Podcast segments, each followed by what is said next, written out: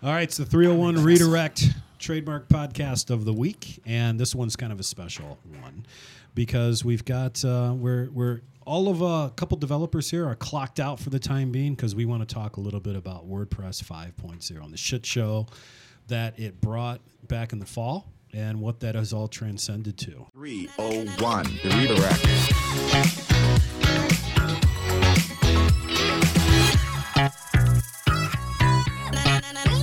So I've got Josh Burke, one of our senior developers. Hello, Josh. Hello, how's it going?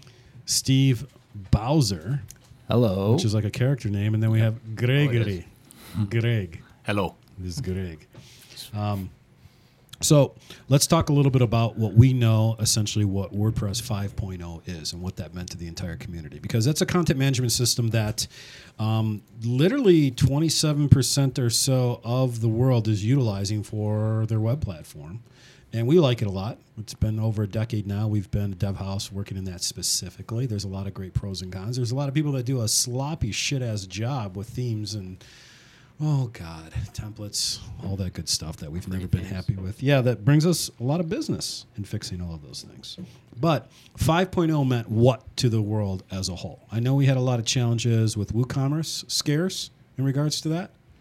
Um, yeah, there's a bit of WooCommerce scarce, but um, They took care of all those things pretty quickly before Thanksgiving holiday, but I knew it required like all of their plugins had to been updated. It's constructive. So Gutenberg, what did Gutenberg mean now, and what are we doing about that? What should businesses be thinking about in regards? They've heard about 5.0, they've heard about Gutenberg.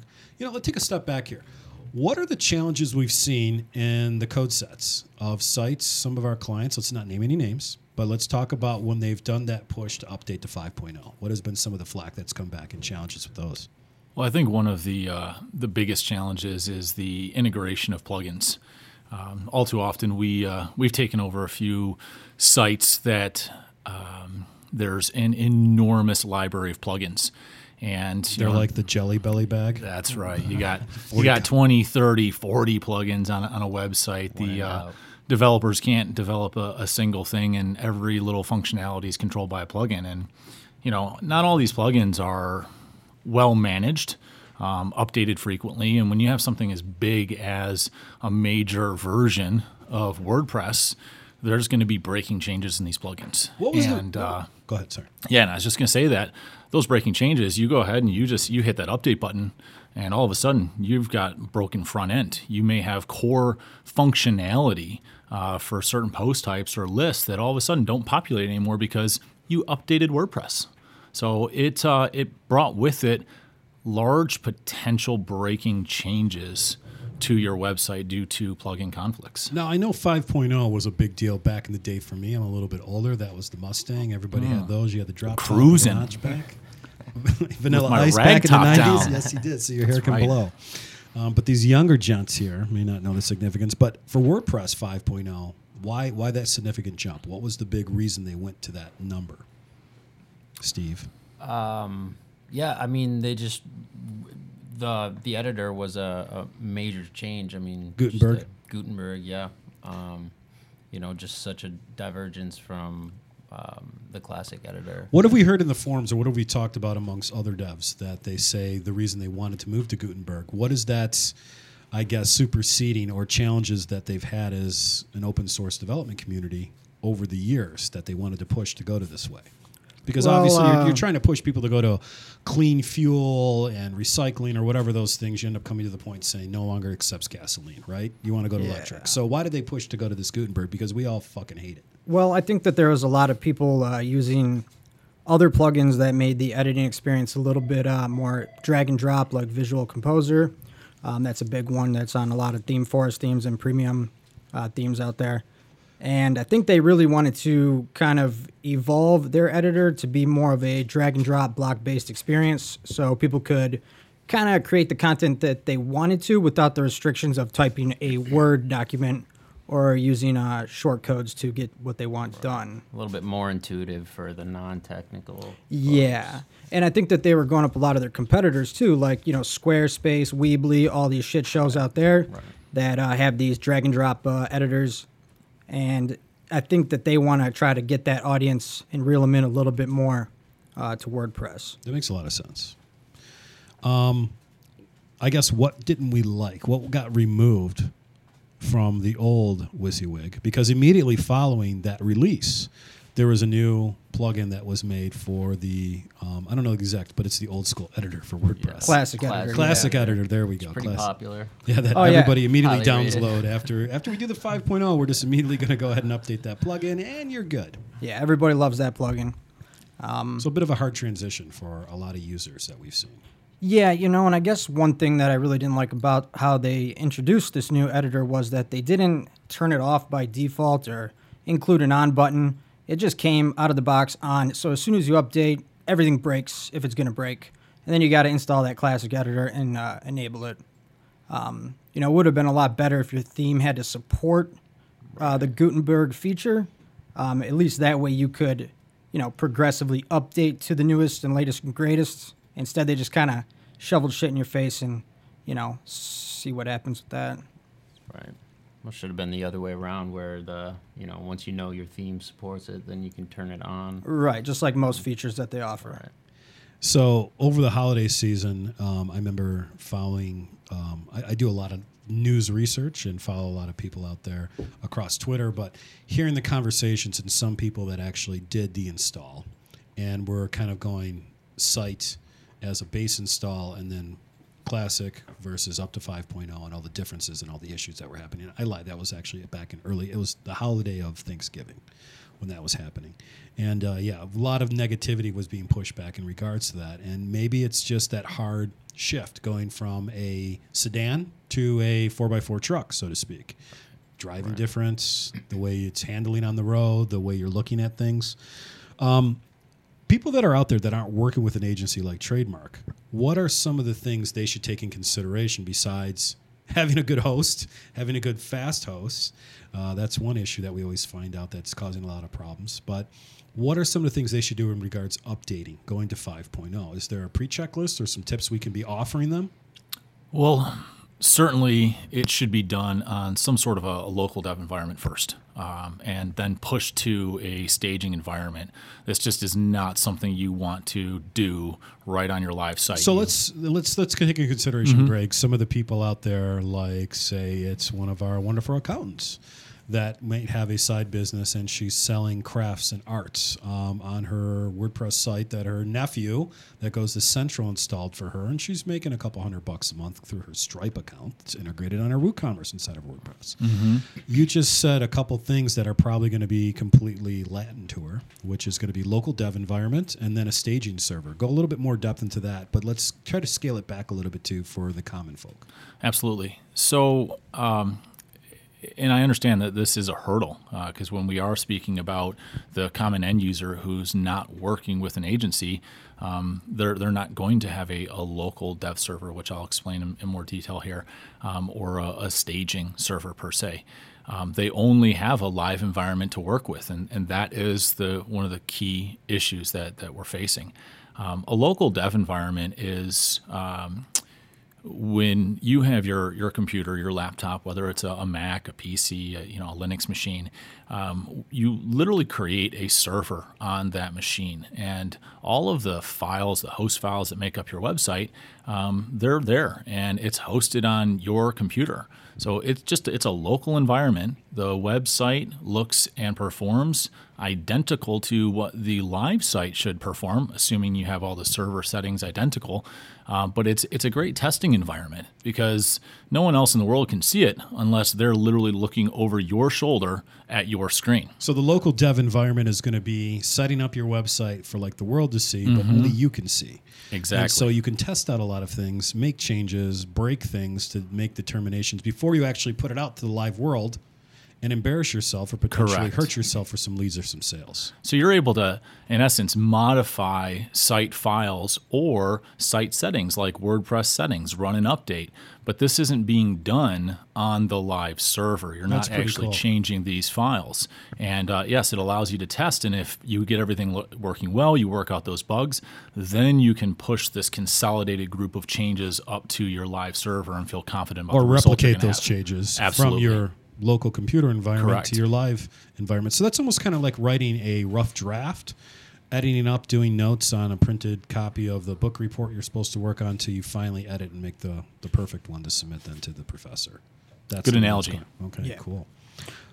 just to add on to that too, um, for less technical savvy people, if you only have access to your WordPress admin, um, some good advice would be to download a plugin that is like one of those all-in-one backup solutions that'll zip up your whole site, your files, and create a dump of your database. WP Engine does that, don't they? Uh, WP Engine has something installed. Another good one is uh, uh, shoot Duplicator. I know is one all-in-one uh, migrate. I think is. Called. And these are free don't know. plugins. Yeah, these are free. Um, so I definitely go that route to at least create a backup of your file system because that's going to change pretty, uh, pretty drastically, as well as the database. Now, Um, in all fairness, GoDaddy's system, which is still ass, but Always. always historic, and it will be forever. we guarantee that. No, but their user interface, what it is user friendly for though, is for the layman. If they are doing hosting with them, um, usually even with their shittiest hosting package, they have a backup, and you can go to the admin panel.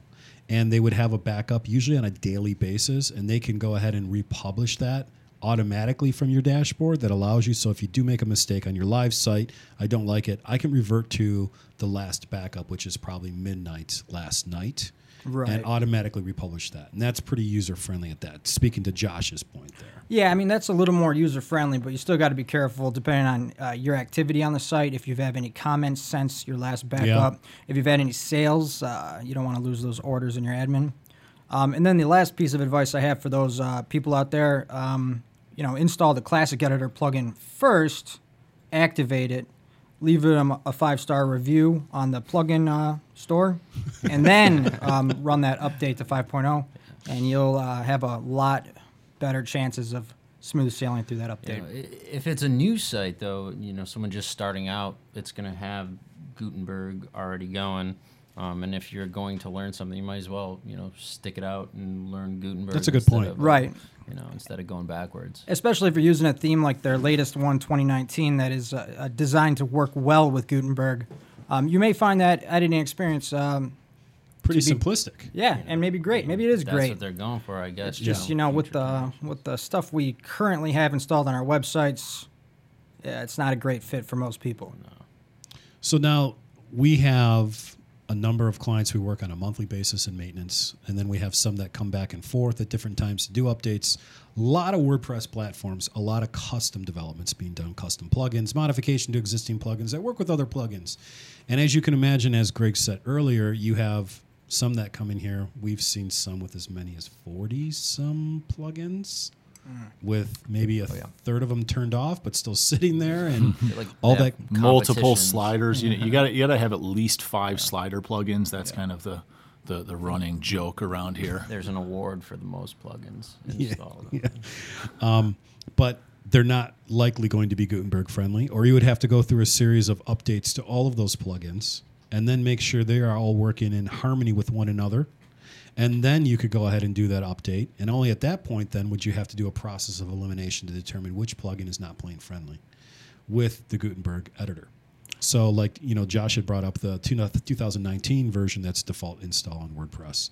That's already Gutenberg ready, ready to rock, ready to go. And you could end up building on from that point there if you enjoy that user experience. But that's, I think, maybe a, maybe a metaphor would be as like uh, driving on the road here in the United States and then going over to Europe. And then sitting on the right side of the vehicle driving, and then on the right side of the road going the opposite direction, so to speak. You got to kind of, it's all functional, it's all going to work really, really well. But you got to learn your way around doing those things and navigating a little bit differently to do Right. it. And you know, keep in mind, Classic Editor has has been a, a godsend to the development community in order to shut it off. I mean, we've already run into a number of plugins that uh, absolutely break without the Classic Editor installed. Um, and Classic Editor, though, is I believe set to only be um, maintained until 2021.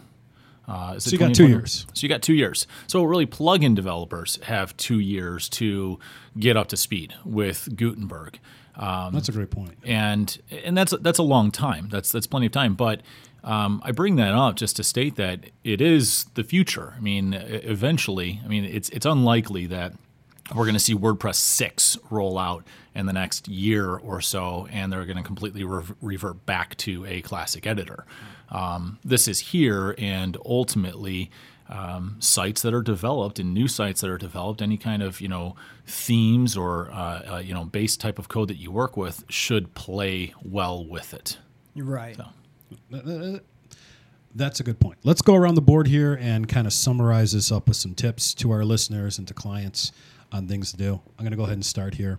Um, if you have a site currently, you have people working on it, you have an agency working on it, or you have some freelancers working on it, one, first and foremost, get backups. Get backups on a regular basis. And if you don't have them for that extra 10, 15, 20 bucks a month or whatever that's going to be with your current host, get those damn backups and get those pushed to a cloud somewhere so you have access to those. Secondly, um, don't jump the gun with 5.0. If you already have an active site and things are going, I think you should talk, sit down and talk to someone that is working on your development and outline a game plan. Think about what you actually want to do functionality wise, and do plugins come into play as part of that entire map in, in the progress moving in the in the, the immediate near future? And does going to Gutenberg in 5.0 make the most sense to do that right now? You're eventually going to get pushed. You're going to have to do it. It's going to end up happening. Um, and I guess lastly, um, fail to plan, you're going to plan to fail. Somebody's going to hit that button along the way, and it's going to end up rocking your world and taking shit sideways. You can call us, we'll be here. 248 582 9210. But that's not where we want to meet you. Um, we'd love to help consult you along the way. But let's talk about some other 5.0 in Gutenberg. Josh, go. Um, you know, I guess there's not really too much to say about it other than that. Um, you know, it was kind of shoved in people's faces. Uh, people uh, weren't ready for it. They replaced a major API, the uh, MetaBox API. That's how you add all custom fields, custom functionality to any post editing screen. So uh, doing that kind of uh, shook up the world a little bit, uh, especially a lot of the custom software. Maybe not the um, mainstream premium plugins out there like Yoast SEO. Obviously, that guy has a backup plan or integrated uh, support for Gutenberg. Right I think bat. he's had like 21 updates, though, Oh. since that time. I mean, he releases an update every day, though. I Yeah. mean, in reality, he's, he's always updating something. Um, but I, I just, you know, obviously the larger plugins, you're going to have support for it. But anything that you've had built by an agency, anything custom, anything that hasn't been updated in the last year, Shit, last six months. yeah, you could. Uh, that those are the things that are going to break. I think that's the other thing to point out is when you're running WordPress and you have complexities, you have sliders, you have a contact form, right there you've already got a handful of plugins that are operating that are client facing, okay, or customer facing. On the back side of things, you probably have a couple security plugins and some that are working against spam, captcha, aspects like that, or working towards benefits of search and SEO that your customers are not even seeing. So you might have a dozen plugins right off the bat that could be affected with one push of a button very, very quickly. And you need to take those things in consideration. And did I go off too far? in a Weird direction. No, no, I just started uh, thinking of another conversation we should probably have is uh, the lack of dependency management in WordPress. That'd be another great podcast or dependency conversation to have. management. Yeah. Yeah. Because it is getting very plug-in delicious. Yeah, there's a plugin for everything, and there's no way to really make sure that your software is going to work. You know, if one of these plugins turns off, you know, the whole site could break if you got a if you got a spider web of craziness going on there. Yeah. Steve. Yeah, uh, just to follow up what Josh said, um, you know, the really popular, uh, well-known plugins are gonna uh, most likely have support uh, for it. But uh, yeah, like the lesser-known plugins that haven't been updated for a while, you know, tread carefully. Um, and uh, also, yeah, if you're just starting out with WordPress, take the time to uh, get to know the new editor. You know, uh, start there. Those are good points. And I think that also backs up what Greg, you were saying earlier. Having that dev environment, having that testing server, you could install another version of your website, and then you could start installing plugins and see how they behave, what features they may bring to the surface that you like that could be a benefit for your visitors. And if that's good, then you can also push those over to your new live site. But you just shouldn't be doing that on your live site because you could just get yourself in the world of hurt very quickly. Gutenberg thoughts, Mr. Greg. Yeah, and even just to piggyback on what you had just said about um, plugins and a benefit of that local dev uh, development environment or sandbox. Um, Gutenberg or a major WordPress update is not the only time that you can have plugin conflicts. Anytime you just add a plugin, it can create a conflict. So it's not recommended to just go add a new plugin to your live site without having some other testing that was done previously. Um, but I, I, think the one point that um, I'd also like to bring that we hadn't brought up yet is um, ongoing security. Um, we may have said some things in this uh, podcast that might scare uh, the uh, recreational folk. user of WordPress and say, oh, well, I'm just going to stick with version 4.9 dot whatever I'm on right now. And you can't do that either simply because um, with continued updates of WordPress, there are continued security updates. And if you stay on that older version, your site may be. Uh, uh, there, there may be a security risk that becomes known that hackers are able to exploit. Um, so you're going to want to God, update, and we really just, you know, just it's another podcast. Have that plan. You know, develop a plan. Speak to someone in the industry, even if you're going to continue to um, do it yourself. It's it's worthwhile just to speak to someone, a professional, and come up with a good plan. In conclusion, websites are not for the faint of hearted. Right? Yeah. Um, but don't be scared about them. Um, it wasn't but a decade or so ago, halfway into the tenure of our agency, that people started to become more serious about having a website because people did. And that was something my business needed. And it was kind of the new shiny, flashy thing. And we're now getting to a point where they're becoming more serious in efforts of bringing visibility, bringing leads, bringing phone calls as points of reference when answering an RFP or someone looking up something about a business to learn more about if I want to go apply for them or I want to go work there or I want to do business with them or their portfolio of some of their clients they work with and produce things for already. There's a host of reasons to do that, but you need to sit down and have a plan to work on something like this. And you're going to be amazed on how much of an asset it becomes to your business when you take that smart professional approach. Trademark Productions 301